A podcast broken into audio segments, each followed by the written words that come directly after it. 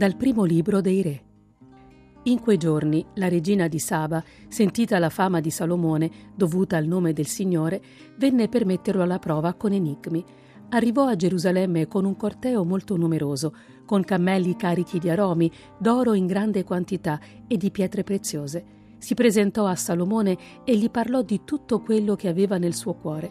Salomone le chiarì tutto quanto ella gli diceva. Non ci fu parola tanto nascosta al re che egli non potesse spiegarle. La regina di Saba, quando vide tutta la sapienza di Salomone, la reggia che egli aveva costruito, i cibi della sua tavola, il modo ordinato di sedere dei suoi servi, il servizio dei suoi domestici e le loro vesti, i suoi coppieri e gli olocausti che egli offriva nel tempio del Signore, rimase senza respiro. Quindi disse al re: Era vero dunque quanto avevo sentito nel mio paese sul tuo conto e sulla tua sapienza io non credevo a quanto si diceva finché non sono giunta qui e i miei occhi non hanno visto. Ebbene, non me n'era stata riferita neppure una metà. Quanto alla sapienza e alla prosperità, superi la fama che io ne ho udita.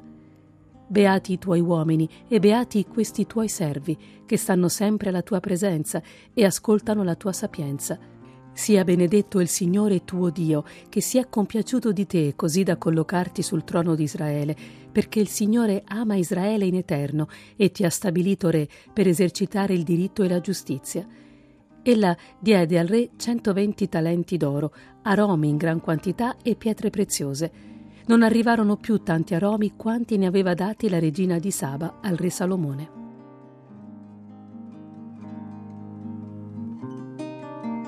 Dal Vangelo secondo Marco. In quel tempo Gesù, chiamata di nuovo la folla, diceva loro, Ascoltatemi tutti e comprendete bene. Non c'è nulla fuori dell'uomo che, entrando in lui, possa renderlo impuro, ma sono le cose che escono dall'uomo a renderlo impuro.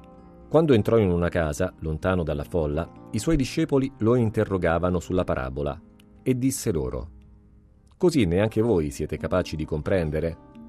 Non capite che tutto ciò che entra nell'uomo dal di fuori non può renderlo impuro, perché non gli entra nel cuore, ma nel ventre e va nella fogna?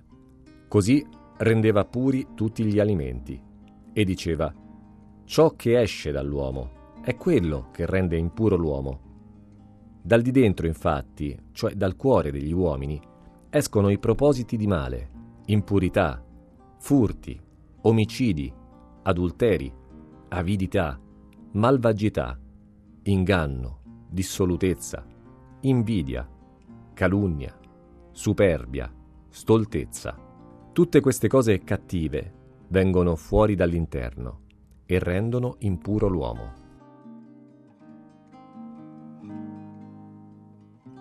Spesso pensiamo che il male provenga soprattutto da fuori, dai comportamenti altrui, da chi pensa male di noi, dalla società. Quante volte incolpiamo gli altri, la società, il mondo, per tutto quello che ci accade e passiamo il tempo a distribuire colpe, ma passare il tempo a incolpare gli altri è perdere tempo. Si diventa arrabbiati, acidi e si tiene Dio lontano dal cuore come quelle persone del Vangelo che si lamentano, si scandalizzano, fanno polemica e non accolgono Gesù. Non si può essere veramente religiosi nella lamentela. Domandiamo quella preghiera la grazia di non sprecare tempo a inquinare il mondo di lamentelle, perché questo non è cristiano. Gesù ci, invia, ci invita piuttosto a guardare la vita e il mondo a partire dal nostro cuore.